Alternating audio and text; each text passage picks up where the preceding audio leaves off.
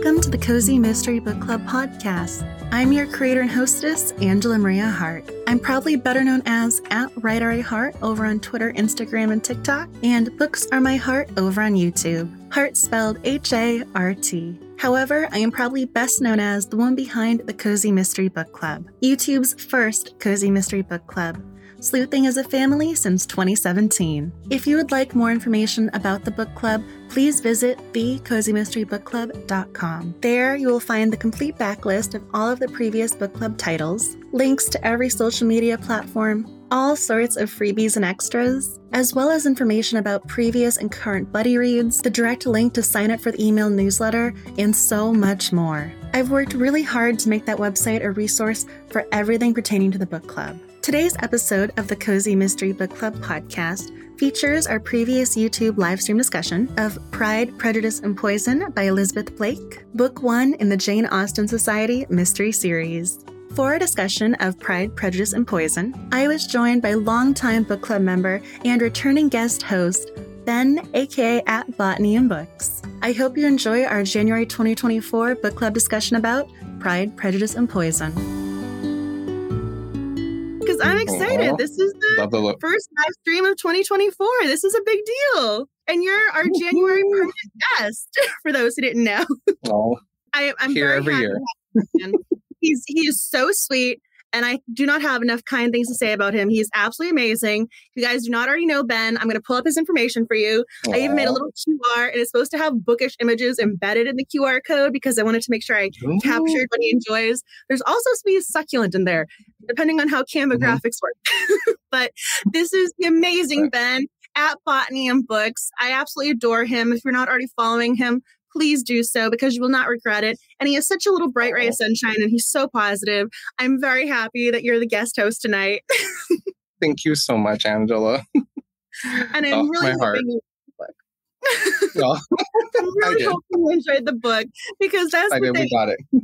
When it comes to the book club, y'all vote on the books. They're entirely in your hands. And I'm going, okay, he's the guest host tonight. I want to make sure that, you know, he enjoyed the book. Because I always want to make sure y'all are enjoying what's being selected. So I really hope you did enjoy tonight's book. And for those of you who need a little bit of a recap, tonight's book is Pride, Prejudice, and Poison by Elizabeth Blake. And there's a little book blurb. You can screenshot it. I was very proud of this image. I really got into Canva. You got it all on there. Yeah.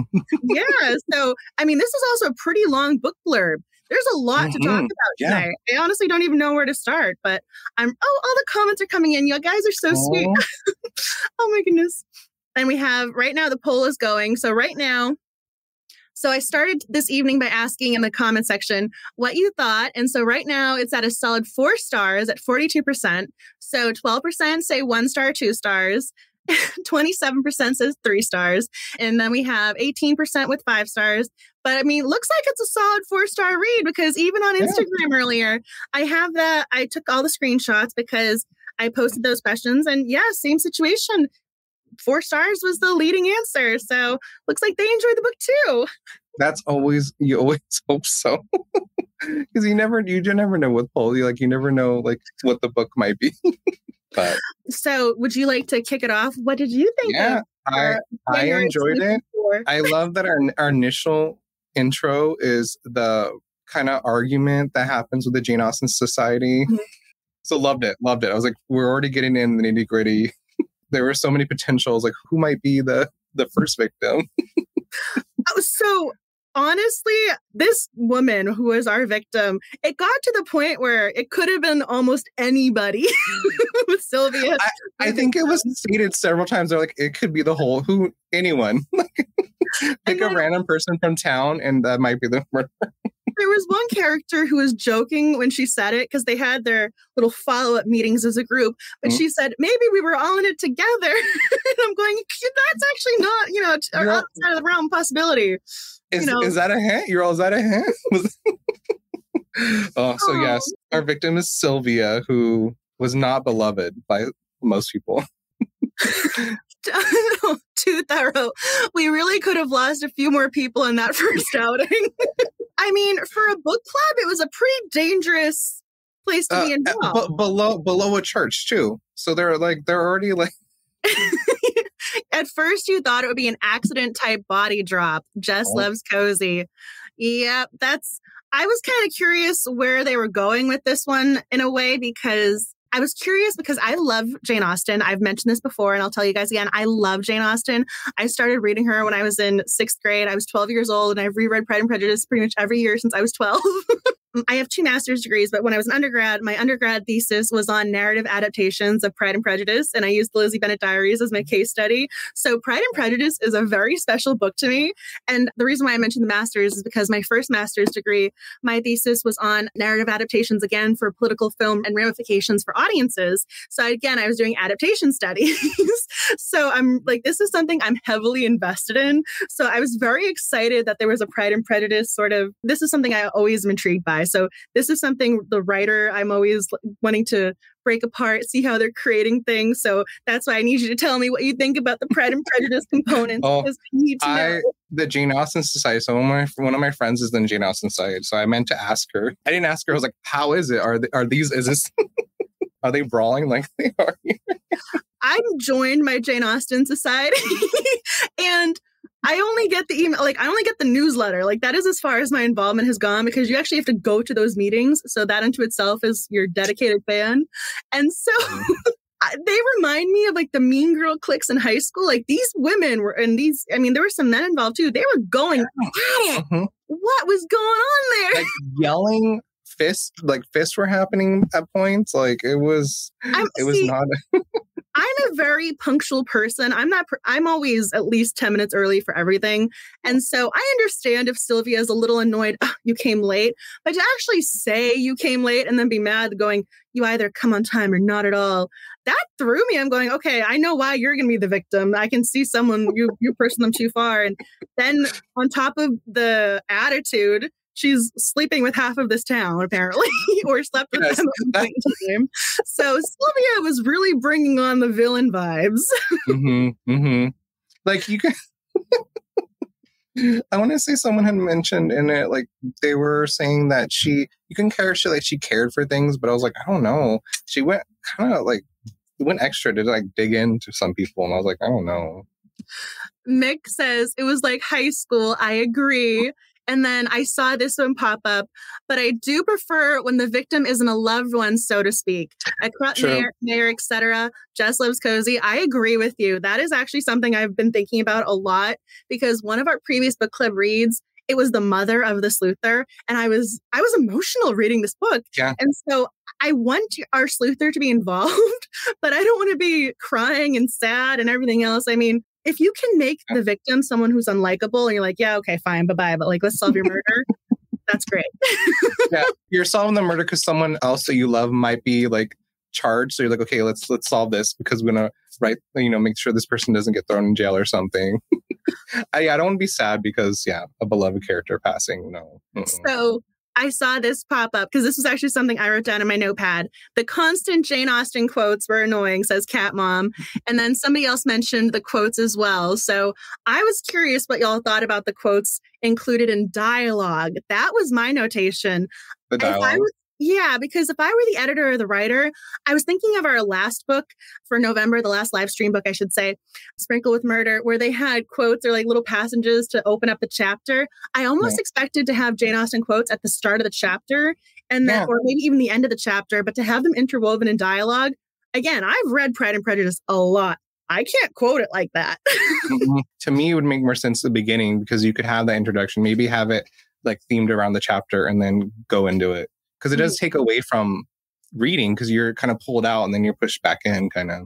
I mean, I could understand a few, especially if you have the opening dialogue line or something where you're going, okay, this is the universal quote. This is the one that everyone refers to, or I ardently admire. I mean, there's certain things people know, but they were picking up on some pretty obscure ones because there was one that was a quote to the sister Cassandra. And I'm going, you memorized that quote? I don't know if I'm impressed or scared. Waiting for the perfect moment to drop this quote.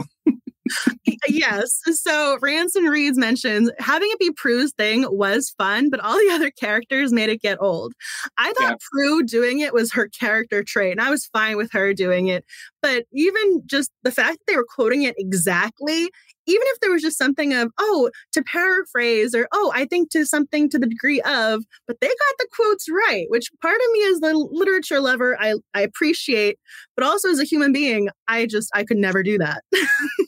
It takes you, it does take you out. Yeah. As a Prue character trait, and kind of endearing, but everyone else, it was a lot. Well, it's just because they were all so on their game. They made me feel bad about my Austen knowledge. But I mean, I also loved it at the same time. Like, I love all the quotes. I don't have any bookish tattoos, but if I did, it would totally be something that was Jane Austen inspired, at least the first one anyway. But no, so it's interesting to have all the comments pop up. I'm sorry if I'm missing some of them because there's so many right now, but I'm definitely going to be going through them later. And I will mention, because as I'm talking about comments, let me go back to my little images over here. Every comment tonight counts for a giveaway towards the paperback copy of Hammers and Homicide. So every single comment equals one giveaway entry. So the more you comment, the better your chances are of winning. So I have my graphics. I'm very proud of them tonight. I was very disappointed. I was going to interview Paula, but it didn't work out because snow and some personal issues and things like that. But I am so proud of her and so happy for her and her debut Cozy. And it seems to be getting a lot of hype. So very, very happy for her. And hopefully someone tonight will win it who has not already had it, added it to their library yet. And it'll be a new edition and you can enjoy it just as we did. Mm-hmm. Okay, it looks like everyone seems to have been on the same page when it comes to the quotes. So what do you make of our sleuther? Because my main question I have to ask is, I don't know how old she is. I think she's in her 20s. How old is this woman? Erin. For some reason, I just thought 30s, but maybe 20s. I don't know. I was not sure because at one point they say, you're young enough where you don't have to get married. You're young enough. And she goes, I'm not that young. And so there wasn't an actual age mentioned as far as I could tell. So I was curious if somebody picked up on that because I didn't know, because she went to university and then she was out of university for 2 years. So I'm thinking she's at least 24, 25. Yeah. Yeah. I'm like trying to do math. For some reason, I don't know. I thought she was 30s, but yeah, maybe she might be younger. You were wondering about her age too, but it didn't really matter. And then we have other people saying they think she's in the 30s. Okay, so... She acted yet? Okay, so that makes me feel better that I didn't miss this detail, because after a certain point, I was looking for it. I was very curious because she's very knowledgeable, and maybe this is just her disposition, but she's playing the piano, she's reading all the books, she's writing poetry, she's got her own shop. And we also have to talk about the fact that the shop is only open Thursdays through Sunday from 11 to 5. I don't understand that job, but I mean, she has a wonderful job. Yeah. She's always making tea for people. So she does have all online book sales are her huge thing too. So yes, maybe that's why she's like, I only have it open on the weekends. Her business seemed like kind of a hobby at sometimes. I don't know if that's a fair comment to say. We are introduced like she was busy trying to solve the murder. True. I feel like she wasn't working. She wasn't working as much. She had the detectives. They go to her bookstore, and I wrote down the name of the bookstore. It's here somewhere, which had a cute title. It is Reader's Quarry, is what it was called. It's a cute title, but she literally leaves her store and goes to the back, but the store is still open, and so she has to leave the detectives in her home to go back into the store at one point. And I just thought that was hysterical. For some reason, I thought that was so cute. The store's open, but it's no big deal. And then she was talking about how someone ordered a book, and it's coming. It's fine. We got this. Very laid back. Okay. So it's not just me. But I think the other thing we have to talk about, because other people on Instagram were commenting about this a lot, and I saw it pop up here a couple of times, the point of views, the change of point of views of the chapters. Oh, what are your thoughts? I don't like when it isn't like, it just seemed to happen. And it wasn't, I like when like, oh, maybe the character's name's on top. So I know like, oh, we're changing a shift. Or so sometimes I would get slightly confused and I'd be like, oh no, it is a different character. So, I mean, I appreciated it, but you don't see it that much with Cozies as much. It took away from Erin. Like I felt like I got to know her less as a character. Mm-hmm. And I mean, I did enjoy getting to know the other characters, their insights, but it did take away as like, she felt less of a main character to me at points. So I actually had to go back to the book blurb because the opening chapter is from her best friend's point of view, correct? Farnsworth? Oh, yeah. I'm saying that correctly? Mm-hmm. So I actually ended up starting my little list. So every chapter I wrote down whose point of view it was. Oh. You can even see I crossed out a couple times like, no, that's actually not it. Someone else? Yeah. And then there was one where it was actually mid-chapter. It went from Erin to Prue. Mm-hmm. And then another time it went from, I want to say it was Erin to Peter. Yeah. And then even then you can see I changed it again because I'm like, not Erin's because I wasn't sure. No, it was. I understand kind of why she did it. You got kind of insight from other characters, but as in a cozy, it's just very confusing. Like I felt like it took away from a lot. Okay, because some people seem to like it. Sometimes people seem with the comments that it was like not used to it. But so this is also my little sleuther hat. My little cap was on. I basically thought if you had a point of view, you were not going to be the killer. You are not going to be the bad guy because she's not going to give you a point of view if you're the one who's doing the deeds. So I just sort of, every time I realized, okay, we have Prudence. Okay, Prudence has a chapter. It's not Prudence. Oh, okay. So Farnsworth might have issues with Sylvia that seem to keep getting listed upon, we have her not liking her in general as a person. Then she knew her husband was cheating and never said anything. And so she got multiple points of views. So I'm going, okay, even though this list is being expanded upon, it's not you. I never considered her, even though I knew she's the best friend. And that's another reason. But if you got a point of view, I just sort of wrote you off as you're not a suspect. Okay. Okay. I need to keep doing it. Yeah. So the opening chapter, we have Farnsworth and she is a fun character. I loved her. What did you think? I love the first chapter. I loved her. I was like, this is a character I can't wait to get to know more. She's so fun. So I enjoyed our leading lady, Erin, but I think maybe I enjoyed her best friend more. I almost wanted her to be our sleuther. Yes, I want her cats, and I was like, she's awesome. I love her. When she ever yelled, what was it? Mr. Wickham, get away from Lydia. Oh my gosh. I was laughing at that one. That made me so happy. And then the little, snide remark of, I guess they really are like their namesakes. I loved it. I was like, this is what I want from a Jane Austen themed, like cozy. The cats being named after characters. Like, yeah, that's what I want. See, that's why she felt more like my sleuther because she had the Jane Austen love that I think I was kind of expecting with Erin. But when she ever said, I own a bookstore and it just seemed like a natural thing for me to be involved with. That's not how it was for these other members. They were they were Austenites to their core. They were diehards. And yeah, here's another event to go to. But I mean, naming every single cat. And I mean, every cat. There wasn't even, because at one point they did quote Sir Conan Doyle there. But they didn't have anyone named Sherlock. They had the cats were just named after Pride and Prejudice and other Austen characters. And that to me made her seem more like the Pride and Prejudice expert. And just again, like that's the name of the book with the Pride and Prejudice poison. So I think that's why I gravitated a little bit more to her. Oh, okay. It would have been fun just to have a whole book of her. Yeah. Oh, this is cute. Pretty sure I want to name my next cat after Farnsworth. I mean, I also think that's a name that's unique, and I haven't seen it in any other cozy mystery. I'm sure it's existing in other novels, but I just haven't come across it in cozy mysteries. I'm sure there is true, but I just haven't seen it yet. Oh, I'm so glad you guys enjoyed her. So she was probably my favorite character. We got a lot of page time with her, but I also loved Polly, our 10-year-old little sidekick. Wants to join something fun. Yes.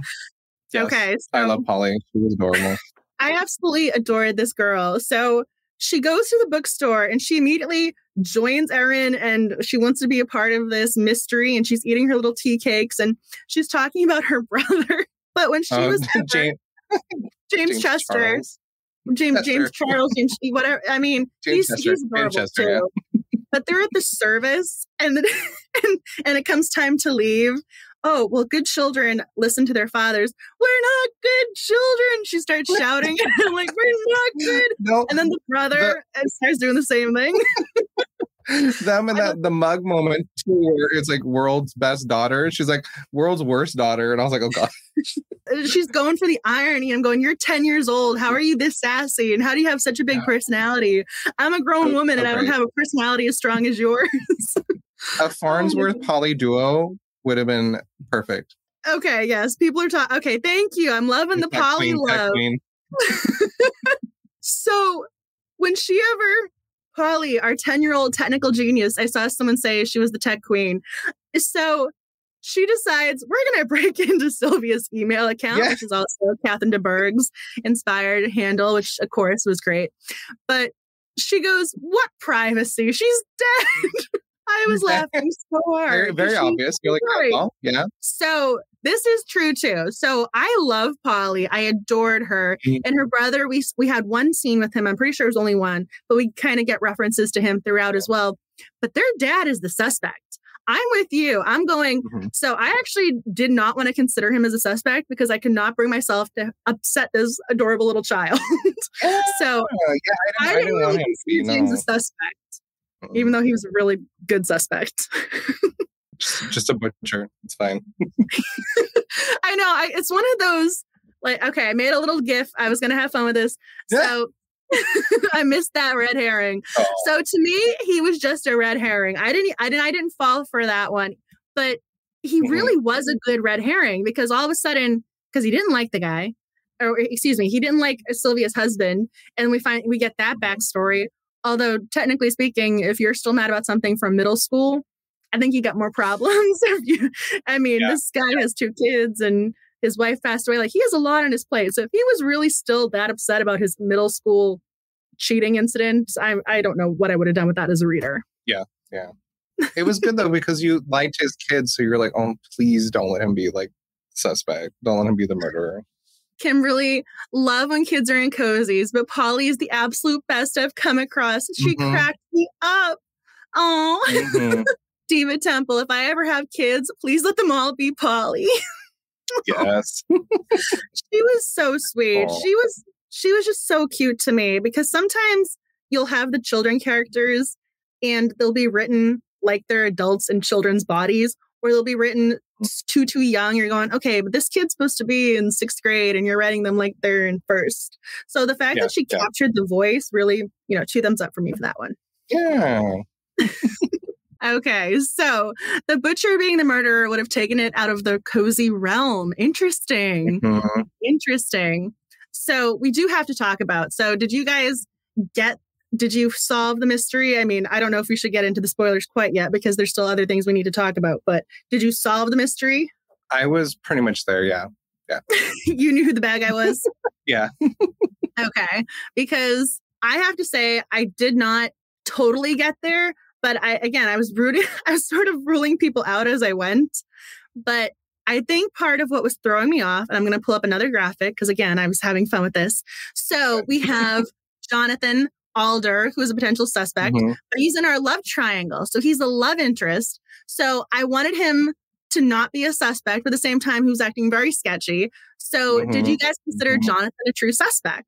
No? No, only because he was a love interest. I was like, oh, well, this is a little suspicious. So, and I'm going to tell you exactly why I didn't know how to rule him out, because there's an Agatha Raisin book, and I'm not going to tell you guys which one because I'm not going to spoil it for you, but she does have some intimacy with someone who ends up being a very bad guy, and he's later a victim. And so because of that, I think that's made me always doubt the potential love interest of, oh, there could be something going on there. He could be a bad guy. Well, this actually happened to her twice. Now that I'm saying that out loud, there's actually another episode where her love interest in that episode and in the book, he is the bad guy. So it's hard for me to root them, get rid of them on the list because Agatha Raisin's making me doubt them. You're like questioning. Yes, because they went against the cozy norms. And I say norms with a pun to our little Hannah Swenson there. Okay, so you kind of wanted him to be a suspect because you don't like love triangles too much. I am right there with you. I've mentioned before, you guys know how I feel about love triangles. We can always do without them. I just can't. I think after the Hannah Swenson has been going on for so long, that love triangled me out. So of these two men, for Erin, are you a Jonathan or a Peter fan? Who are you rooting for, Ben? Definitely a Peter fan. We love a quiet, cold man. Yeah. I mean, we also have to acknowledge that one of them is Mr. Bingley and one of them was called Mr. Darcy. So the fact that one of them is being called Mr. Bingley kind of makes me already put him in second place. Also, I don't like that everyone was fawning over Jonathan. I was like, man. So it looks like Hemming is Darcy, Team Peter. So everybody seemed to love Jonathan in the book, though. Ladies in town, they were all blushing. They were swooning over him. They joined the society for him. Well, I mean, he's also very good at yoga. I mean, although he's not too flexible, apparently, which made her feel better about her own yogi self, which I thought was hysterical. Erin was jealous of his abilities. She's going, he's more flexible than I am. I mean, it's a small town, so maybe, the pickings are slim. So I guess there's an eligible bachelor and everyone's going to be on him. I like this comment Jerry has. He is also aloof to match Erin. So that's really cute because I thought it was really sweet when he asked her to play and he just listened to her play. I mean, she can do her little hobbies and he'll be supportive. And I thought that kind of showed you their little personality matchup in a great way. You want that. I mean, let's be real. Sometimes, depending on the situation and things like that, you'll have people who have hobbies and they'll annoy the other person. Because I can totally picture her at the piano and someone else being like, I'm trying to record a podcast episode. Like, I'm trying to do this thing, and not supporting her wanting to play the piano or not liking that she does poetry because it's pretentious or something. Like, sometimes people will go against whatever you're doing. And so he was there for that. And I was just going, this is why you're the supportive. We love it. Okay. So Marta, the piano thing was very Darcy and Elizabeth. I was picturing Keira Knightley at the piano at that point. I'm not even going to pretend. To me, that was a Keira Knightley moment. Also, walking across the moors. We had some 2004 Pride and Prejudice vibes in this book. Okay, so Crystal T. Knits. What I loved, she kisses Jonathan, but she does have feelings for the detective. So what do you guys make of that? Because she did kind of make a move with Jonathan, and then she kind of blew him off. But now she's kind of got both guys on the hook. I was surprised she kissed Jonathan. I was not expecting that. I didn't like that. No. We're Team Peter, and we're like, no, this needs no. I mean, this is also a fun comment because I actually Sean mentions Jonathan is also a hypnotist. How do you become a hypnotist? And how will you know that this guy will not hypnotize you? Can't trust him. I know the whole hypnotism thing is you're not supposed to be able to make people act outside of how they're normally, but you can make people do some pretty crazy things under hypnosis. So I don't want to go down that road. I don't want him to be the love interest. Throwing that out there. I know if you guys have something in particular you want us to mention, please comment and ask, and hopefully I will see the comment pop up because there's a lot with this book. I mean, everything from the point of view where I'm trying to keep that, that was a struggle sometimes. I got confused. That's why I have this many notes. And I'm just like, let's get rid of this one because I had to keep things clear, like who said what when. Especially when it changed mid-chapter. I was like, oh, okay. So this author, apparently, I looked up the bio on GoodReads, multiple pen names. And then at the back of this book, they have the author bio as well saying multiple pen names. So that we've confirmed that. But I wasn't sure...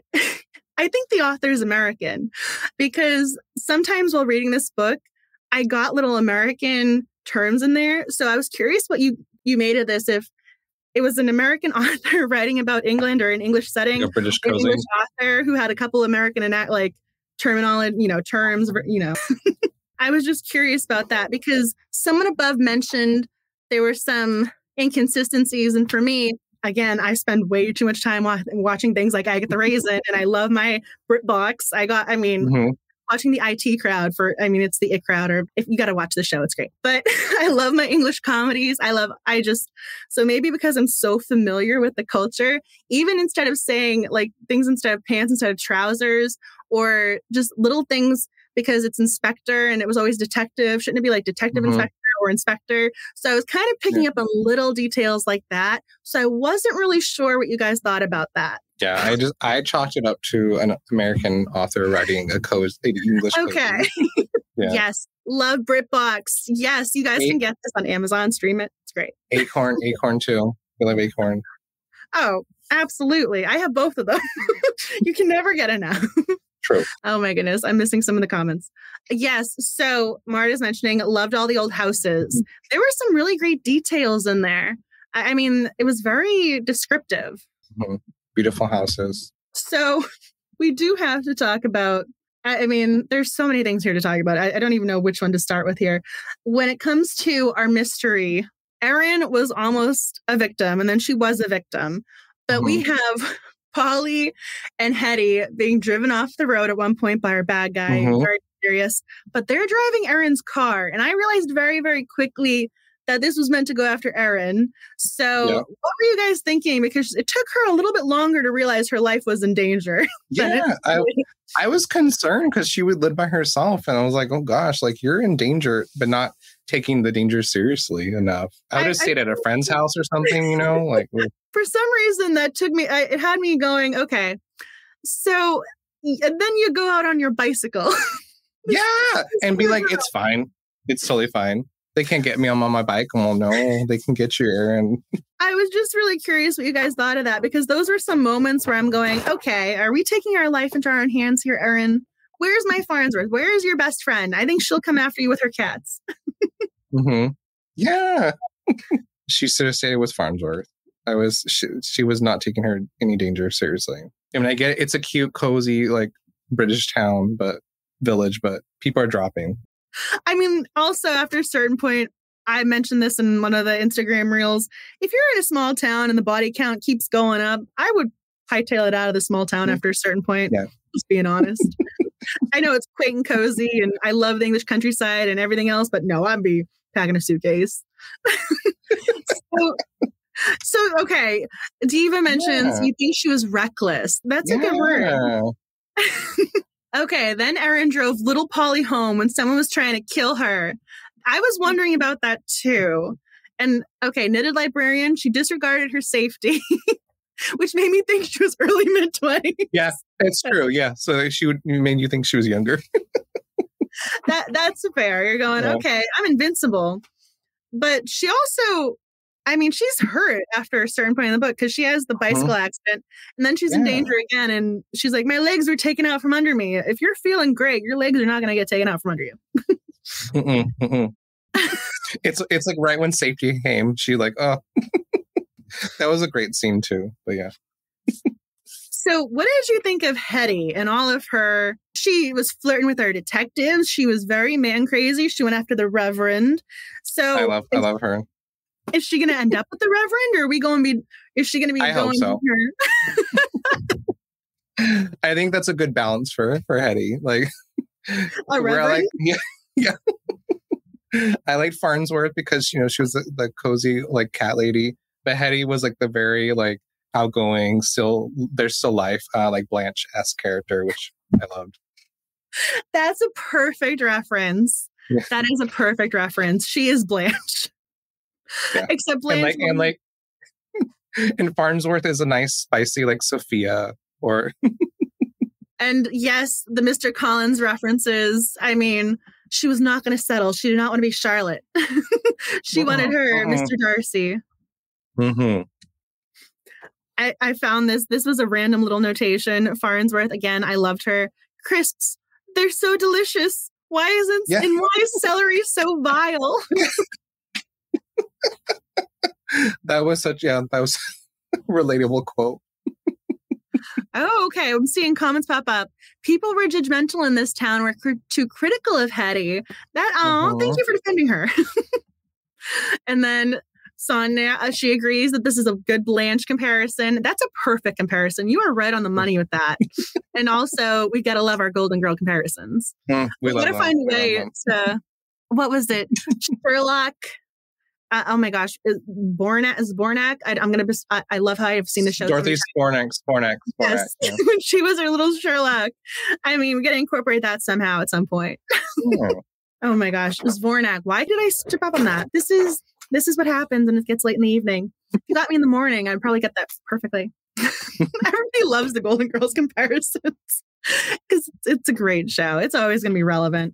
So, what did you think about the actual big reveal? We might as well get into full-on spoilers. So people said they saw it as close. I was sad. I was really sad. I felt sad for the murderer a little bit. I mean, I think we've been at the point where we can probably get into full-on spoilers. So you can name the murderer if you would like. Because I did not fully see this one coming. we all of a sudden, Erin is visiting Prue, and Prue has been, I mean, we got to love, I mean, the murderer, the bad guy was actually trying to help her and he drove her off into a ditch. So got to love that one. But she's injured. She's not going to the bonfire. All of a sudden, in this immaculate garage, we're missing one thing. And there's a little bit of red paint. Just zero in. Yeah, that's when I knew.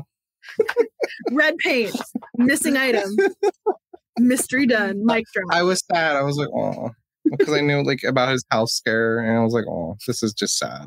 Like, I had that moment though because Erin figures out it's the same drugs as her mother for pancreatic cancer, and I was thinking maybe he didn't actually have it. She was wrong somehow, or maybe she got the drugs, like maybe they're used for something else as well. And so our bad guy is actually dying of pancreatic cancer. She mentioned his weight loss too. Yeah. And it was like, oh. So it made me sad. And I was like, and like he was doing it for Prue because, you know, he figured he didn't have that much time, which I mean, murdering people is not an answer, but, I mean, but it made you feel sorry for him a little bit. Like, yeah, I also had that moment of if this ever were to go to trial, the drugs in his system, the fact that he has this health scare is going to be affecting his mental, however he perceives things, his mental state. There would be no way he'd be held accountable for his actions because of all the different factors adding into this, because it made it feel a little bit different than some cozies where I'm acting out of revenge, I'm acting out of this. There was almost other things to take into account when it came to him acting as the bad guy, which I think made it a little bit harder to identify him as the bad guy or be going, okay, yeah, he is a full-on bad guy, underline, bold it, because it was tragic to some degree. I mean, he's dying. He knew he didn't have that much time left and he wanted to make sure that Prudence, like she got her, you know, happiness before he left. And so it just made it kind of sad. It was like, oh. Kel wrote, I knew the suspect when I learned how Prudence's mother died. Yeah, okay, but that is also there. Because yeah, that was terrible. Yeah, so he did do something before he was incapacitated or had health issues. Yeah. So he wasn't all there to start with, though. I almost feel like maybe they should have gone back to that murder in a way. That would have been a little, that would have been intriguing to me. I mean, poor Prue. Okay, so it's always a bummer when the perp is someone who isn't a total and complete jerk face, when it's a bad person versus bad person. That's an interesting comment, bad versus bad. I mean, we all know it's never okay to kill somebody, but you want to have that justification of, okay, this is why the murder took place. It makes the crazy make sense, which is what we love because this is fiction. We can explore these things in a safe way and have the answers that we need for safety and everything else, that emotional safety, I should say. And so I was sad for this guy. And then I was sad for Prue. I think I was more sad for Prue than anything else. Yeah. I mean, this woman. Because about her mom. It's like, it's so terrible. And you lived with this person for all that time. Okay. This was something I actually made a note of. So Winston was on the spectrum and then they made him the murderer. It played into stereotypes of neurodiverse people. And I was curious about that myself because that was referenced early, like very early on. I think the first time we meet him, that was actually, it was almost a throwaway line because it's never mentioned again. They also mentioned, I think James Chester might've been on the spectrum as well. But again, that was a one sentence reference. I was curious if someone was going to pick up on that too, because I was not expecting that, which is why he wasn't farther up on my list of suspects. People are mad about Prue's mom. I'm mad. Yes, Debbie. So he killed his mother-in-law for Prue. He wanted to. Would you like to explain the mother-in-law dying? Well, you can. You shake the head like no. I'm so sad.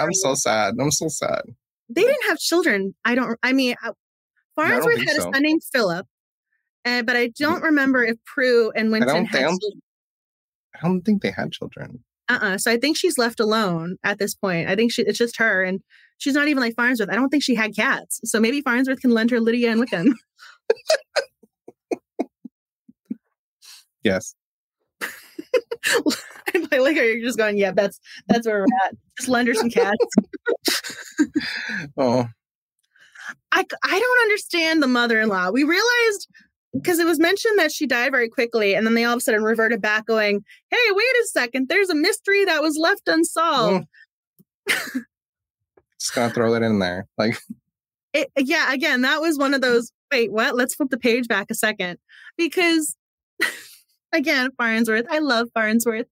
They were going to dig up her old tragedy with her husband. So her husband ran out on her with a younger woman. And then the very next day after he left, he was in a car accident and died. So then they were all of a sudden suspicious of the circumstances surrounding her husband passing. Oh, she was the scorned woman. Oh, she wanted the life insurance money. Oh, no, he was just a drunk who went off the road. That's what happened. Yeah. But they were going back to that mystery. I thought that was the one that was from the past that was going to be dredged up and debunked or, you know, demystified. But that wasn't the one from the past that all of a sudden became the turning point for a mystery. Yeah. Farnsworth, I love how we're just going, yeah, we're going to, like, the sadness was with Prue, but Farnsworth, she was where it was at. She is where it's at. I mean, at least Prue will have more time to go memorize Jane Austen quotes. I mean, if nothing else. Also, our bad guy hit himself in the head with a shovel. Just want to throw that out there. So he could be a victim also, which is very smart. That's very smart. Like, you got to have a fake accident. But also, I don't even think he was on the suspect list at that point. He was just going. No, but you got to cover yourself. For a second, I was like, everyone is a victim right now. And someone else might drop? Like, well, I also think it made it harder to suspect it was him, because we all know he was so dedicated to his wife. And I think it's funny that that's exactly what caused him to go off the rails, his love and dedication to the wife. But the wife was injured. And so I think that made it very difficult for us to go, okay, he's a suspect, because he wouldn't actually injure his wife, although he did it unknowingly trying to injure Erin. But he did injure his wife. Yes, he didn't know. He did. Oh, the cover of the book is beautiful. It is a beautiful cover. I always love the super detailed ones. And then I would love Farnsworth Perspective as the book title. I was looking at this comment. So we do have to talk about Hemming's fellow officer of the law. So this guy, everybody in his family is connected. He had the rugby skills. He was awesome. What did you think about Rashid? I want more of him. Like, I want more of him. And I think he's a great side character, and there should definitely be more. For Jarral? Yeah. I had to write down his name because at first I think I got confused. Again, all the little notations around here as I ripped them out of my spiral bound. There was something about him I had to correct myself because... So there's Sergeant Jarral Rashid. There's Constable McCreary. But then there's also another one who... I actually wrote another cop. The Witherspoon, right? Yes. Yeah, so I literally just wrote down, there's another one. Which is great. I only remember because of Reese Witherspoon. So I was like, okay, I can remember this name. But he was so cute because this was his first time with him. And he was really useful. I almost felt badly for him when the detective interrupted him at the service, because I kind of got the impression he was doing his little incognito sleuthing, because he's using his charm and his kind of just general likability, his demeanor to sort of pull in the townspeople. I don't think he was just there flirting for his personal life. I think our little Peter Hemming was a little too quick to judge and jump in. I think he was getting some detective work. I like the opposites too between Peter and him. Like, they're total opposites, and so you love that, like, combination too in partners, like work partners. I know, the grumpy sunshine trope. Yeah. We love that. He's so cute though, because the detective Peter Hemming there, I always want to say the inspector, but the detective, he's going, it's morning. I don't like mornings. We're just starting on a case. I'm better in the middle of cases. And meanwhile, Rashid comes in. He's all bright. I wish you tale. That was so great. I mean, right from the get-go, you know, we've got total opposites with this partnership. I mean, we all love cop shows when it's the opposites, but they were really different here. What was the member of his family? There was something random where it was his fourth cousin was on the Welsh football team. I mean, everybody in this guy's family. I think so, yeah. I just loved how it was the fourth cousin. I mean, it was somebody random in his family tree. Very, very specific, though. Exactly. That's why I thought it was so funny. Thank you for mentioning him. I almost forgot. That was in the early notes. oh, this is cute. Mama Rocks wrote, the whole book was based on opposites. The two officers, Prue and Heady, who are besties, Farnsworth and Erin. That is very true. Mm-hmm. That's a very good point. And then I like this one with Marta. Rashid was the real Bingley. You have opposites too, because you had Sylvia and her friend, mm-hmm. is it Carolyn? They were kind of opposites too. Carolyn was interesting. What did you think of Carolyn? I thought she was a suspect at first. I mean, she was the good, initial one because of Sylvia and her husband, Owen. I was not sure about what to do with this woman because she was so distraught. You're going, either you were really good friends with our victim or you're trying to pass the buck so that we don't think it's mm-hmm. you. That was my mind. It's smart. It's, again, Jerome hitting himself in the head. If you're the victim, you can't obviously be the killer. If you're crying and you miss the person, you obviously couldn't have done away with them. So I felt badly for the husband, though, because it seemed like she was putting Owen in a predicament because he couldn't be honest going, oh, yeah, she took the book of poisons. He was covering for his wife. And all of a sudden we find out she and Sylvia had a thing a long time ago. And he didn't know. I mean, the husband didn't know what to say about that. So I felt badly for Owen in this situation because he's trying to figure out his wife is also an addict or she's a recovering addict or trying to be in recovery. Wow. He's got all of these things with her that he's trying to kind of grapple with or help her out with. And so he was a really interesting side character for me because of his wife. He was so supportive of her and he loved her regardless of the fact she's struggling and has these secrets. So it made me respect Owen. I'm hoping nothing happens to him in future books. I'm going, Owen can't be a victim. No, we can't do that. Yeah, I love the supporting. It was really sweet. I was like, oh. But then you have Kurt who Sylvia was sleeping with. Yes. So she had a full-on love affair that she actually moved to town to continue. That's dedication. That's... So Jory has a question, and I actually wasn't sure how to answer this. So what was the point of his hat being in the field? I thought that was going to be a clue for something, but it just sort of helped bring Erin back around to talk to him again. Yeah, I guess that's pretty much, I thought maybe, he was out... My little brain with Cozy Mysteries, there's another body that we're going to find. I thought we were going to find Owen at that point with the hat. Well, yeah, you have that symbolism. You're like, what does this mean? And it's just like... But we do have to go back because we were talking about Sylvia. And this woman, she did sleep with half the people on that Jane Austen Society committee board. Which I'm like, you're like working as a group with these people. Like, why would you do that?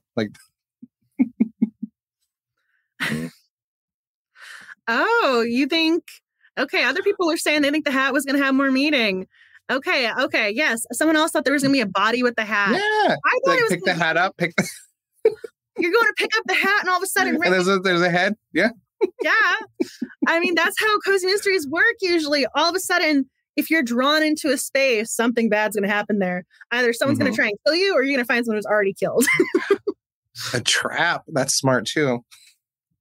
So my own little brain with this scene was that it gave Erin an excuse to go talk to Owen, but I don't really think she needed an excuse because she was just going up to people going, I have questions.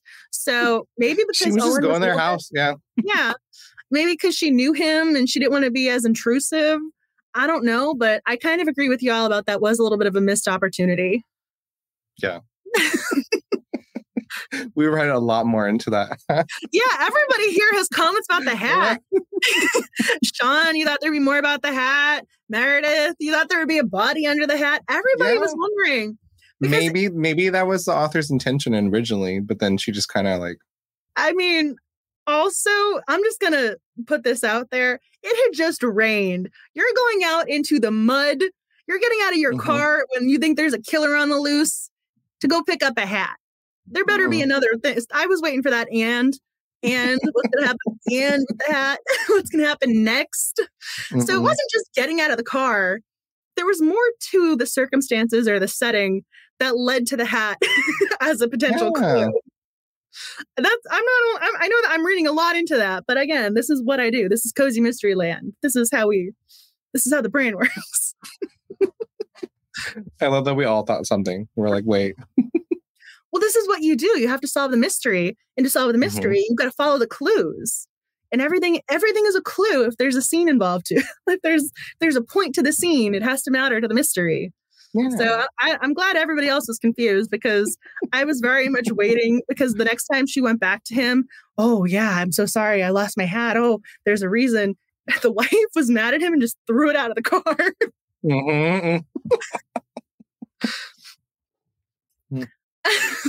Okay. I knew that the hat was going to be sitting in her car to this day. Yeah. Okay, so I also didn't realize Meredith's comment was, you never knew the pupils when someone is addicted. But then the next book, it was one of the things that was brought into it as well. So I didn't pick up on that detail. I think the author was so detailed describing every character. I didn't make the pupils as a detail that was supposed to be indicative of the character. I thought that was just another detail, because she was so detailed with everybody. We knew how everyone wore their hair, what their outfit was, how tall they were. We knew if they were their stocking. I mean, I think she used the word stocky for one character at one point. So we knew everyone's body frame and everything. So to me, the pupils is just another detail. I didn't think, oh, the pupils, they're small. She's struggling with drugs. I did not make that connection at all. I mean, that was one of those I learned something too. I am right there with you. Mm-hmm. But you thought Winton was controlling of Prudence and had a little disorganized thinking. Okay, so somebody else was saying they knew about the pupils. That went over my head. Yeah, same. You guys, again, every comment counts for a giveaway entry. So comment. But if there is something you want us to talk about, or there's something about the book that you want to mention, please comment, because again, I know my voice just kind of went for a second. So I'm going, now is your time to comment and let us know what's on your mind. What about you? What is about? Is there anything about this book we got to talk about? Kurt. Okay. Kurt and Suzanne. Who? Yes. That's my mom's name, so it's always fun to see Suzanne. Our little German couple. Yeah, I love it. Oh. What did you think about Kurt and this relationship with Sylvia? I thought it was good too, because you had like a potential killer with Suzanne, so you're like, maybe she found out about them, so getting back at Sylvia. So it was a great, like, another red herring character where you're like, maybe it's them, maybe it's not. Like when it came to our baker and this affair that she had with him, again, that obviously is going to make him a suspect. But when the husband ever said that she specifically moved to the town to be with her lover, I did not know what to do with that comment, because he was so upfront and flippant about it. He didn't care. And then later on, we find out he himself is having an affair. So he couldn't be upset because he would be a hypocrite. So right off the bat, all of a sudden, the husband's off the suspect list because both of them are dishonoring their marriage vows, however you want to say it. And so the husband's off the suspect list, but we have her lover, because that I'm using the word because that's what they use in the book. Yeah. Her lover also had a significant other. I was wondering about the wife. I was very curious about that. I was wondering if the wife was going to be involved somehow. I'm curious if anybody else was looking at her going, suspect. Didn't they mention that she was like struggling her shoes or something? One scene. And then she was crying and she was all upset about something. And I saw someone else up here was talking because the sister showed up and things were awkward. So again, I didn't write off Suzanne. I know it's your mother's name, but I was looking at your mom's name down there. I was like, okay, it's this. I just thought it was funny. Well, yeah, I was always like, maybe it's her. Like, this is very kind of spot on, but. So I haven't read the second book yet, but I'm very curious if they're in book two. And if they are, what's going on with them? Are they still married? Did one of them kill the other one and end up in jail in between books? I mean, something's going on. Is one of their murders an excellent? There was a lot going on. I was almost tempted to start drawing charts for each couple and what was going on with each one. Lady Gizmo, that is an amazing point, because clearly, so I started underlining the names because I was losing track of who was who. I very much was struggling. Well, with who was sleeping with who too? Like you had a lot of crossover happening. Because even then there was a random reference to other characters. So I was starting to make notes because We had the owner of the restaurant where she recommended the cod to the detective.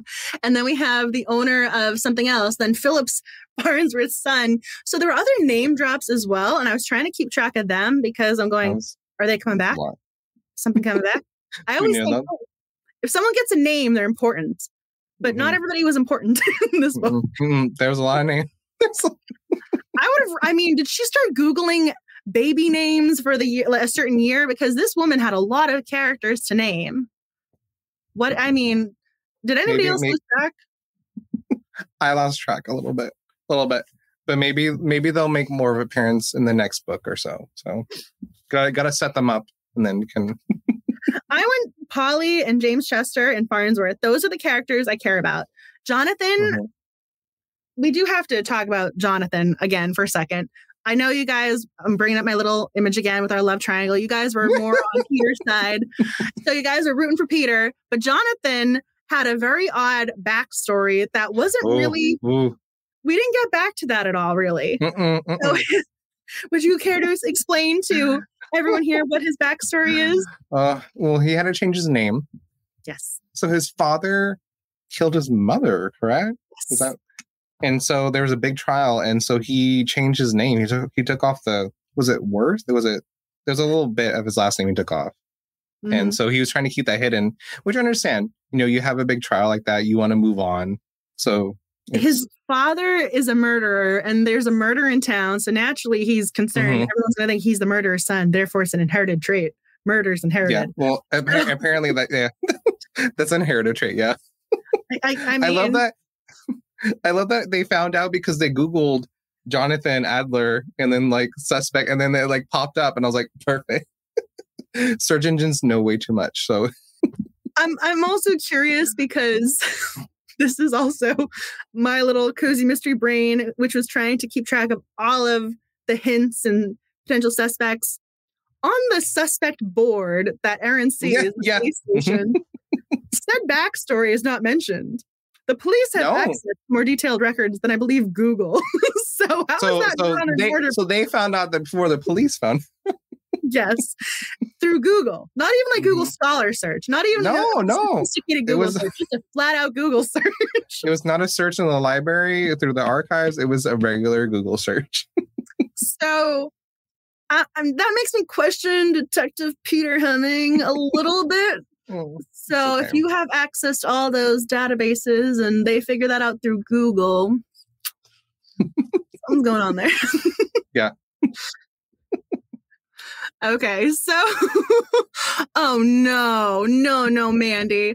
The next book drops most of the characters and introduces a whole new cast. No, you can't. Oh, I don't like that. Yeah. Mm-hmm. Oh, no. Wait, tell us, is Farnsworth there though? Oh no! I did you not see my very intricate, detailed lists here? Oh my god! All that work. Oh my poor little characters. But also, just throwing this out there, you're gonna make an entire new cast of characters that you have to name. That's a lot of work. I mean, for the author to go through all that again, that's a lot. You have this whole like kind of community all set up and then. Yeah. I knew who the baker was. I knew who owned the restaurant with the cod. And I knew the butcher.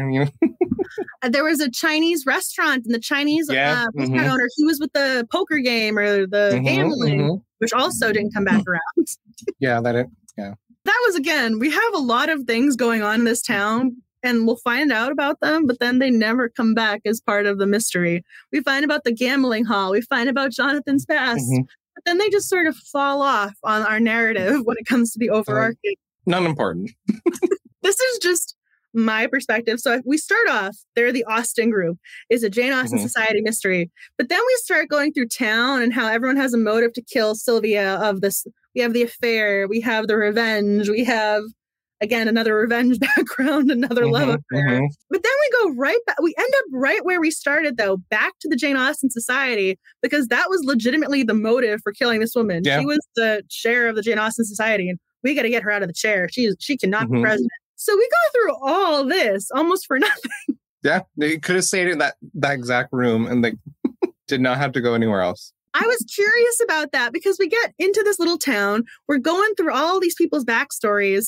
I was curious why the author didn't go back and do more with the Jane Austen Society, because even when Erin got the papers for the previous meeting notes, I thought there was going to be more there. We were going to all of a sudden, oh, there was this back and forth, and this was a detailed moment that we should have picked up on. So I just saw this comment by Lady Gizmo. Could have just asked her to retire. Could have solved everything.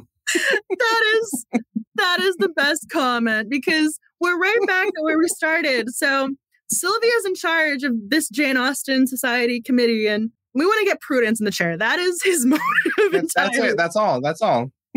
So what do you make of this? What do you guys think?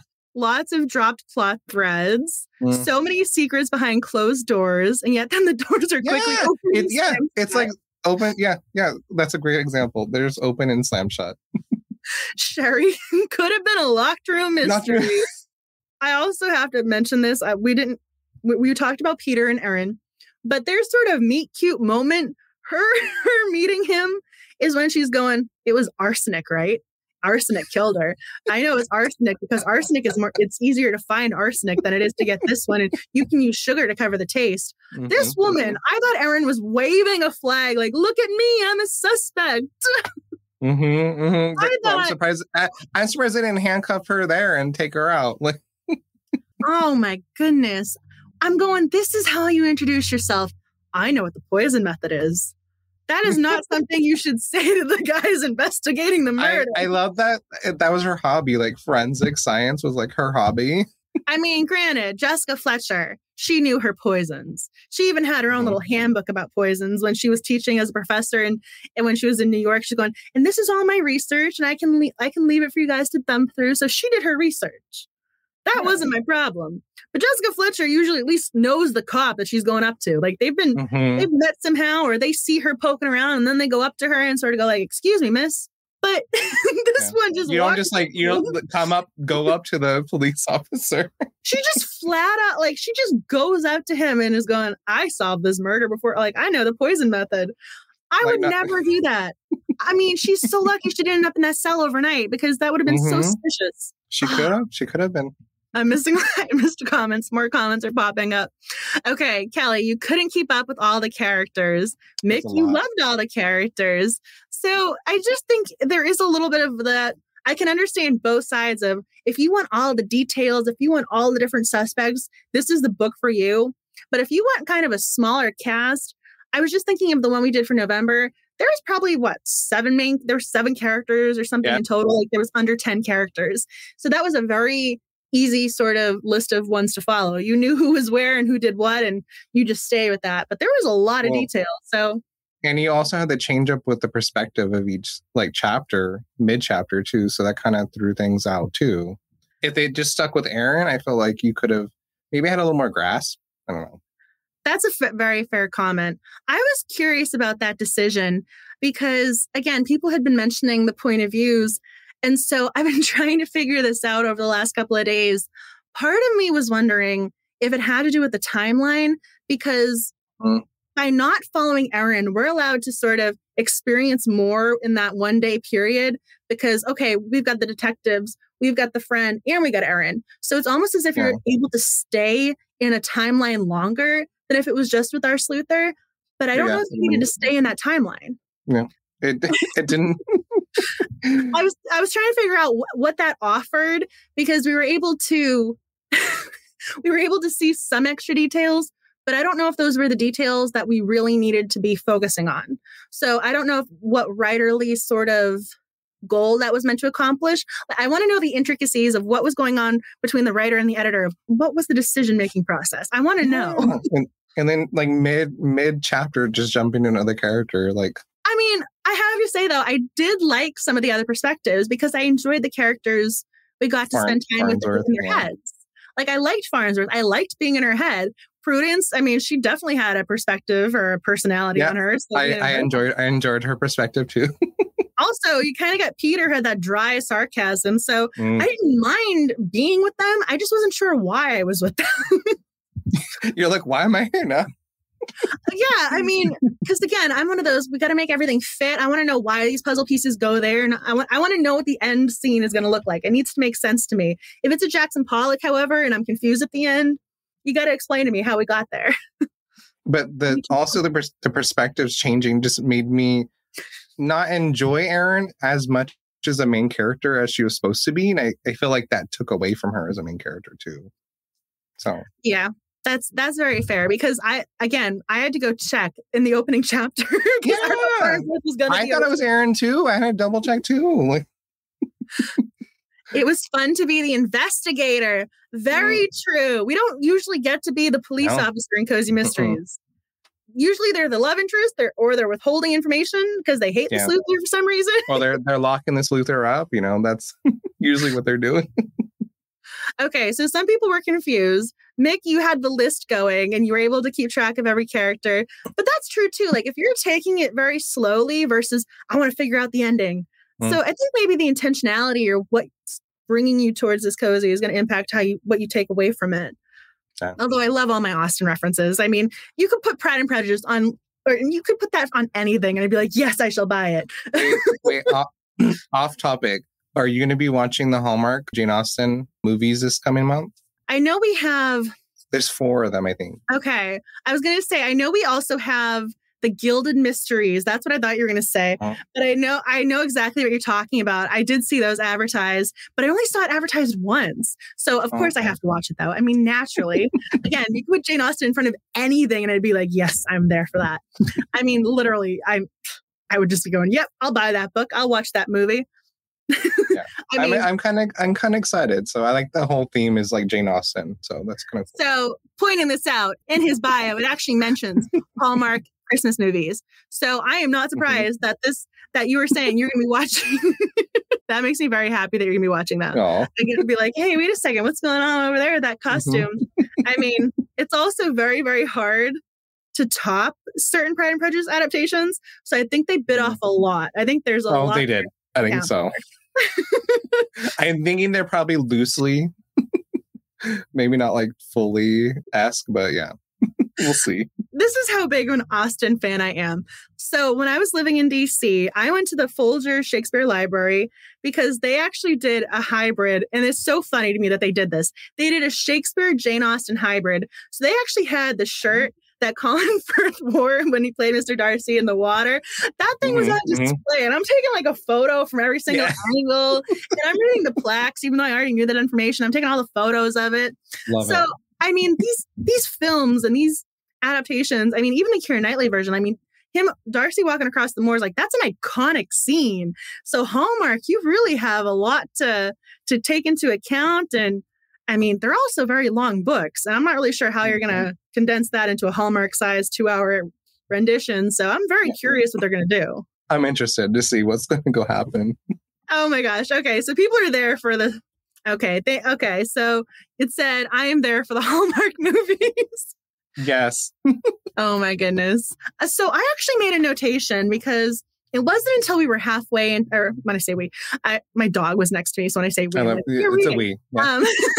So me and Daisy, the little 5-pound teacup Maltese. So I all of a sudden had a moment going, wait a second, P.D. James did Death Comes to Pemberley. So I remember there was even that PBS adaptation. And so it was, I looked up the year, it was 2013. But Death Comes to Pemberley was a good adaptation, and that's a good book. So I just wanted to throw that out there. Like there's other, Ben is also our permanent January guest host, in case you guys didn't know. I adore him and I keep him. He's a permanent, January is Ben's month. And so January is also the year, or specifically when on the TBR, when I bring back the titles that almost won. So the almost winners, you know, a few percentage points off the winning TBR title in previous years. So last year we also had Pride and Prejudice adaptation. We had Pride, Prejudice, and Pies. So there's Pride and Prejudice and Cozy Mysteries. It's here. It's probably a little subgenre. So, I mean, we had Pride, Prejudice, and Pies, though. Now it's Pride, Prejudice, and Poison. What's our next Pride, Prejudice, and? Some other P. Pumpkins. What if there's a... That would be amazing. Yeah, like a fall-themed one. Oh my gosh. That would be, okay, that is an amazing title. I'm all of a sudden, you got my little creative brains going, oh my gosh. I'm all Hallmark. If you're listening, Hallmark, make a fall movie. Mm-hmm. Oh my goodness. They should do that. That's gotta happen. That's an amazing premise right there. I want to go look up all the, go to the section of P in the dictionary and be like, what else can we do? Poinsettias for Christmas? Poinsettia. Yeah, you can do a Christmas one. Oh my gosh. Pride, Prejudice, and Zombies. That was hysterical. Mm-hmm. That was a very clever take on it.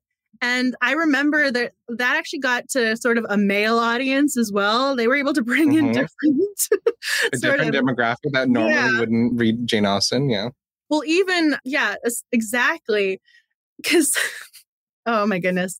I just remember that was able to transcend because, again, I told you guys, I love Jane Austen. As an undergrad, I took a class on Jane Austen literature and film, and that was one of the classes I took for my English minor. Again, when there's Austen offered, you make that work. I didn't care what I had to do to make that work in my academic calendar. I was going to take that class. So in that class, however, of the 20, 30 students, there were 3 guys. I mean, I don't even think one of them showed up half the time. So very, very little masculine. There was only 2 guys in that class, and I think they were there to meet the women. I don't think they had interest in Austen. I mean, So my undergrad was mostly a business school, so most of the classes were male-dominated. That was the one class where the women were in the majority. So I think it was their thought process of, okay, where can I go to, I feel like that's Hunger Games, may the odds ever be in your favor. But that was kind of what it felt like. Oh my goodness. Yes, Pride. Okay, that was a good one. I read that a long time ago. That was probably when it first came out. I even had the special edition somewhere. I kind of love how I look over, it's somewhere in this library. The Cozy Mysteries behind you. Well, this is the Cozy Mystery Library. Mm-hmm. So these are all cozies, but I have other bookcases over there. So there's 1, 2, 3, 4, 5, 6, 7, 8, 9, 10, 11, 12. So there are 12 other things here with different books on them. Love that. So I literally just finished. Okay. So I'll tell you guys, I filmed the entire library tour for these 3 shelves, these 3 bookcases. Oh. So there are 3. There are 3 behind me, and they're all cozy mysteries. It's going to take me forever to edit it. It's going to take me a long time, but I finally did it because people were asking for that. Oh my goodness. Ben did start the year right? I mean, you got to start the year with Ben. He's such a little bright ray of sunshine and positivity. He makes me so happy. He really does. He brings a smile to my face. Yes. So this was where I was going before but I loved that we had Jonathan, and I don't know if Jonathan was just there for the women, but there were the guys there with their wives. And they didn't have to join the society. Owen was very involved. He didn't have to be involved, but he was very involved. I liked that it wasn't just the women in the group. Thank you. Because Owen was the president, right? At the end. He was the former president. Yeah. Yeah. And then he was, oh my gosh. Then Jonathan was in charge of the events committee. Yeah. So they were involved. It wasn't just... They were involved, yeah. They weren't just showing up, yeah. They had agency. They were active in the group. Agency. I love that you guys love Ben. That makes me so happy. He's welcome anytime. I just want to keep him. He's just so sweet and so positive. And when he laughs, he makes me want to laugh. And yes, I do have a lot of books. There's actually another library in this house that has more books in there. That's also going to have to be filmed at some point in time. Even more books. Yeah, it's a full-on, this one is a full-on rainbow. There are 3, kind of like this setup, but there are 3 and they're all rainbow. And I'm so proud of them. It took me hours. And I also had a little 5-pound puppy. Daisy just turned 1-year-old. So she just had her 1-year anniversary because I got her January 4th last year. So she's still very puppy-like. So imagine having books on the floor with a puppy who really does eat paper. She's like, thanks, Mom. Let me chew on these. Well, similar to this bookcase with the flowers. There's also flowers with the rainbow bookcases to go with the colors. Every 5 minutes, she's running away with a bouquet of flowers in her mouth. And some of them were larger than her. So it took a very long time. You were so nice to give her all these treats and toys to play with. I know.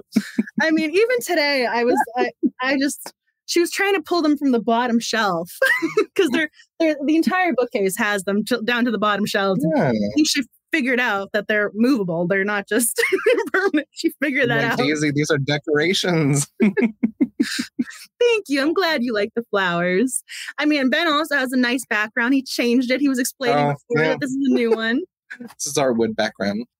This year, I guess. He had the black sparkles. I love the backgrounds that you have. I do a lot of Zoom. So you're going to look good. You're going to look good.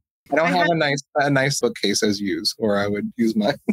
Yes, but there's also, I have a table in here, and on the table, there is a lot of stuff. So this looks very nice and organized and professional, but then there's the rest of the room. That's like, it's like, just show this one area. Exactly. Focus on the cozies. That's why we're here, right? The cozy mysteries. That's why we're here. Because the rainbow one has young adult, middle grade, fiction. Like that one has all the genres. This is the cozy library. Hence the cozy colors. Oh, so I did see a comment. I was trying to be so prepared for y'all. I thought this was a really interesting comment, and I kind of thought it rang true a little bit. So there was a GoodReads user who said that this book wasn't necessarily a laugh out loud funny one, but they couldn't stop smiling the entire time they read it. And so I thought that was interesting because I did kind of have that small smile on my face. Even, yes, there were sad moments. And I do think there were laugh out loud moments with Polly. But I liked the way that person wrote. They had that small smile on their face. So I just wanted to throw that out there. I wrote that down because it kind of spoke to me when I was reading the reviews. Yeah. And I think I've caught up on the comments that have been posted. But if you guys have any questions, comments, anything about the book you want to talk about that we haven't talked about, if there was something else about, the bookcases behind me, you guys were talking about that for a second. Ben, he is coming back. You are coming back for... It's June. June. Mm-hmm. So he's going to be joining. So every 6 months has to be Ben month. Like he has to be back. We have to be back. And of course, I'm here for it. Of course, next. It's so strange to say 2025, but I'm keeping you for January if you will have us. I won't be here. Don't worry. I will be glad to come back. So I think the next question has to be: will you read book 2 in the Jane Austen Society mystery series? I'm sad that there's a new cast. I'm a little sad about that. I am intrigued to find out what happens, but as long as Farnsworth is in it, I'm okay. So Poppy and Farnsworth, those are two. And just going back, because I was looking at this, so I do love this book cover, and somebody was talking about this before. I love that there's Pride and Prejudice on the couch, and I love that we have the tea spilled, like, oh, the poison was in the tea, and I will say I was very disappointed that our sleuther did not own a cat because the cat was on the front. The orange cat, yes. But Farnsworth made up for that, though, with all of her cats. She had enough cats. Yeah, so she made up for it. I think that the cover is beautiful, so I wanted to go back to whoever said that. Because even then, we have the little Jane Austen photo right there, a little thing of Jane Austen. We have the Pride and Prejudice right there on the book, the book's right there on the couch. Mm-hmm. I mean, they really got in. Like, whoever designed this cover did a fantastic job. Just want to throw that out there. Someone mentioned that before. I am intrigued to read more, but I am sad that most of the cast will be different because I kind of liked it. I also, someone brought this up in the comments, and I'm sorry I don't remember the username, but I don't know if there's going to be a book 3 because Crooked Lane can be kind of peculiar. They'll do 2 books in a contract, and then they'll figure out, are we going to do books 3 and 4? Oh. So I don't know if there is a book 3 or 4. I don't know how that works. I don't know if there is a book 3 and 4 in a contract with them. So if anyone knows, please comment. But I saw someone say there was a couple years in between books 1 and 2. So maybe a book 3 is coming. I just don't know. But I would be very sad if, I think this would make me kind of hesitate to pick up book 2 because I don't want to get invested in my sleuther. And then to be over. Oh. Yes, because if they also end on a cliffhanger, I'm going to be so upset. If it's one of those, who is she choosing? Find out next time. I'm going to be so upset. And then there's no next time. Exactly. If there's no next time, my little reader heart couldn't take it. There has to be a next time if you're going to end it on that type of note. Has to. So I'm scared to pick up book 2 unless I know it's going to end in a... I almost want to know the ending before I can pick it up to read the rest of it. Like, I need to know that I'm not going to be disappointed in, okay, yes, we're going to have an answer to this love triangle. Yes, there's going to be X, Y, and Z, Polly's safe, James Chester is safe, and Farnsworth, she has more cats named after Sense and Sensibility. All the cats are safe. Like, yes, there's a list. I need to know, just in case there isn't a book three. I'm going to be very sad. Yes, I would like a trilogy. I'm used to trilogies. Yeah, well, at least a trilogy. That's why I said I'm not really sure who thought of this Crooked Lane with a 2-book deal, because typically it is 3 books. You usually do. 3 books, yeah. Yeah. So I don't know who came up with this system, but I'm really hoping there might be a book 3. This way I can at least go into book 2 knowing, okay, I can fall in love with Erin and her cozy town and keep enjoying them, because that's what I want. I just saw this comment. We need a Colonel Brandon cat. And we also need a little Edward. We need a little Marianne. Mm-hmm. We need to have, oh my gosh, why am I blanking on because she's obviously with somebody else before Colonel Brandon. I just blanked on the guy's name, the Mr. Wickham of Sense and Sensibility. But we need all the other Austen characters referenced some way. But I love how you just wrote, do not skip Pride and Prejudice. You cannot skip reading Pride and Prejudice. That would be a really chill cat. Thank you, Meredith. Meredith is capturing my feelings perfectly. When you have the cliffhanger and there's no answer, and it is Willoughby. Thank you. Thank you, Jess. Thank you. That was going to bug me. I was going to end up Googling that in a minute. Because, fun fact, Emma Thompson married the guy who played Willoughby. I love how I know the backstory of the characters and the actors for the characters, but I couldn't remember his name. But anyhow, we had mysteries on one. Mm-hmm. Yeah, because at the very end, spoiler alert, very end of the last movie, our leading lady is engaged to somebody else. And then that somebody else is found dead. And then her love interest, who is the cop, is all devastated because she was with somebody else and they're not together anymore. I have so many questions about that, and I will never get that answered. And I'm still disappointed. I'm so upset. And the fact that I know exactly that scene tells you how it's burned into my memory. Yeah, it's ingrained in there. It's just never... it is there. Because it was such a cliffhanger. It was such a cliffhanger. Yeah, it was a great series. That's the whole thing too, right? I don't want to go back and rewatch it and fall in love with those mystery movies again and just be disappointed. This is why, go back and rewatch Hannah Swenson. And and I like my Ruby Red Herring. I liked those. The Crossword Mysteries were cute. There's a lot of them that are really great. But that cliffhanger ending really did get me. That was so cute. I want the Willoughby cat to be a total tomcat creating havoc. Oh, you get Willoughby. You understand the Willoughby. Oh, I know. So Hallmark, if you're listening, fingers crossed, knock on wood, please don't have any of this Jane Austen adaptations be like a random cliffhanger for no reason. Let it be. Oh, yes. The catering mysteries are really cute. What's his name? Paul Walker. He's the detective in that one, I think. He's cute. But, oh my gosh, you guys are so cute. Was there anything else you wanted to mention about this book? Or you're coming back in June, so everybody mark your calendars. We didn't talk about Jerome, right? Which one's Jerome? Sylvia's husband? We mentioned the affair. Yeah, because he was seeing... Yeah. He was seeing the Italian professor. Oh, yeah. The professor. That's what he was doing. Okay. But we do have to mention that this husband at the service decides to attack the lover. The word he used, the lover.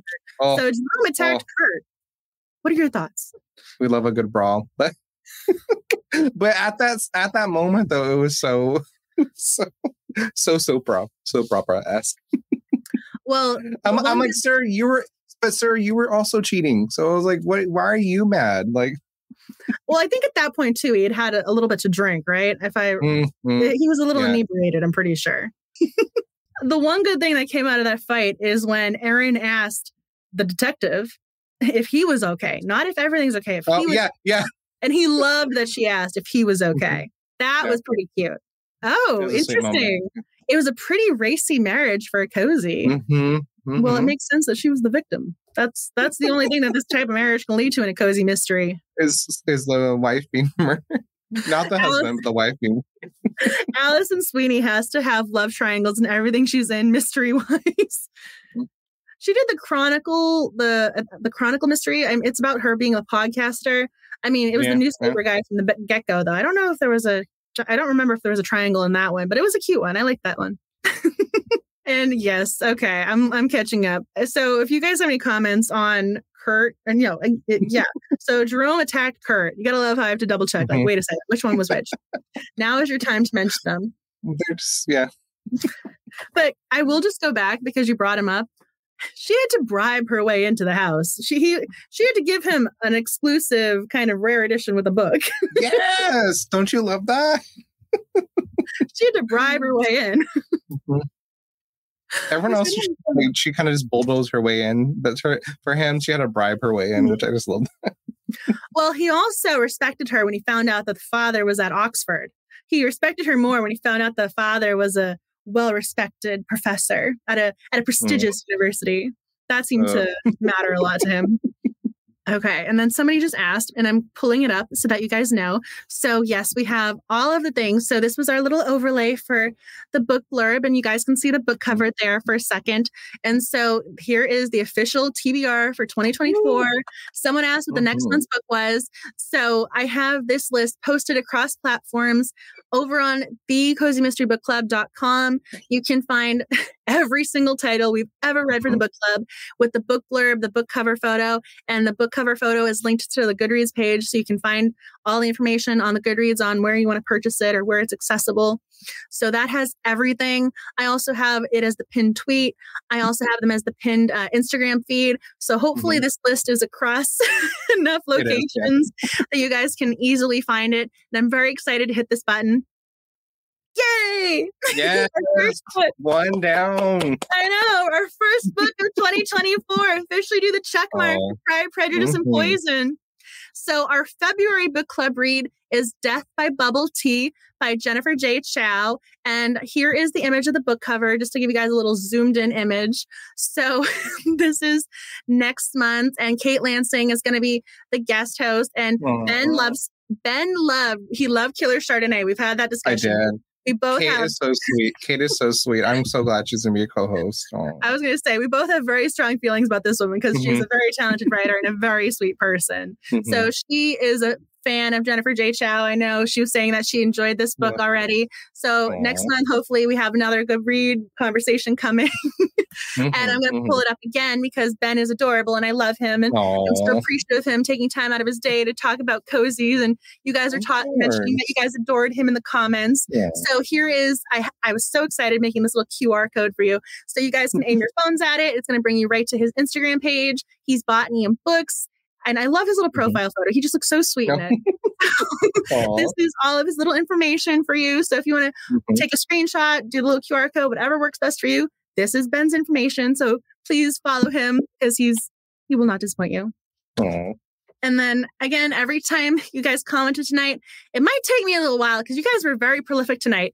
All of your comments go towards this book, which Ben even mentioned that he's a fan of. So hopefully someone will win this book and enjoy it as well. So all of those comments, I'm going to be going through them. I know I probably missed some tonight, but I will be reading them and you'll be entered for the giveaway. So I almost forgot to mention. So Sarah Fox, the author of Crepes of Wrath. So in case you guys didn't know, February 2nd is the day of the crepe. It's actually a full-on unofficial one of those holidays that people don't realize is a thing. So she might be doing, we had to go back and forth a couple of times because social media is what social media is. So I think it's going to end up being a Twitter chat on that date. So if you guys did the buddy read, the author of the buddy read book, she's going to be available on Twitter potentially. I think it's going to end up being Twitter. So mark your calendars for something's happening cozy mystery wise on February 2nd. So... And also, I don't know if she was here tonight, but Colleen did a guest blog post on that book.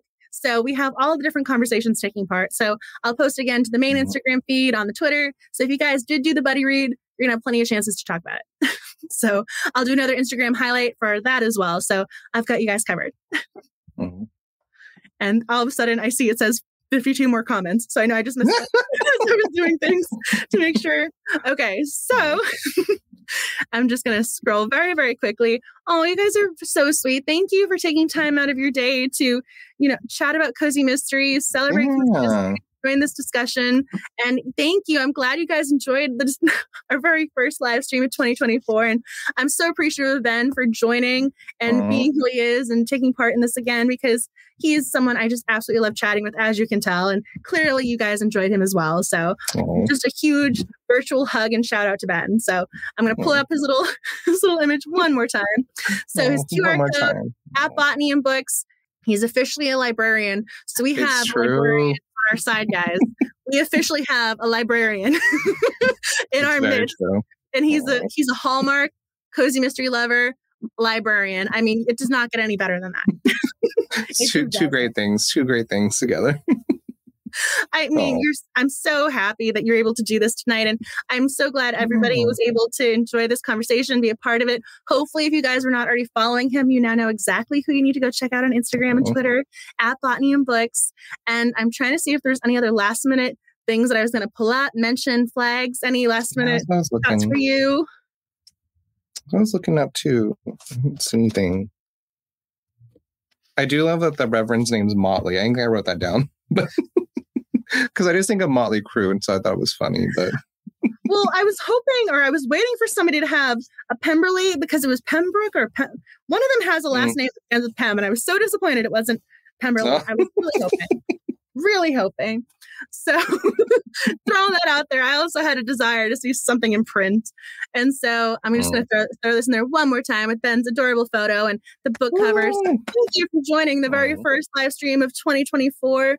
I am so appreciative that you guys joined tonight. I know I missed some comments, but I am going to be going through them again tomorrow and probably the day after, because this giveaway needs to be organized and happen. So fingers crossed that you win. Good luck to everybody. But thank you for joining and reading this book and celebrating Cozy Mysteries. And is there something you wanted to say and add? Or well, just thank you so much for coming out tonight. It means a lot. Seeing all the comments too. It's just, I'm glad everyone had a good time tonight. So thank you. I know. Thank you guys so much. And please stay safe, kind, creative. And I hope you have fun reading, writing, and sleuthing. And I hope the next Cozy Mystery book you pick up is a 5-star read. Yes, exactly. Exactly. And hopefully you'll be able to join us next month, the last Tuesday of the month, every month at 7 p.m. EST. Right here, YouTube. We're going to be going live with Death by Bubble Tea by Jennifer J. Chow. There we go. That's how you know I've been talking for a long time. Because I'm stumbling over my words all of a sudden. But yes, so next month, February, we have another Cozy, another live stream. And hopefully you guys can join then. And hopefully you're going to go follow Ben across platforms, because he's amazing. So thank you. And hopefully you guys enjoyed tonight's book, the chat. And next month, we get to do it again. Have a nice night, everybody.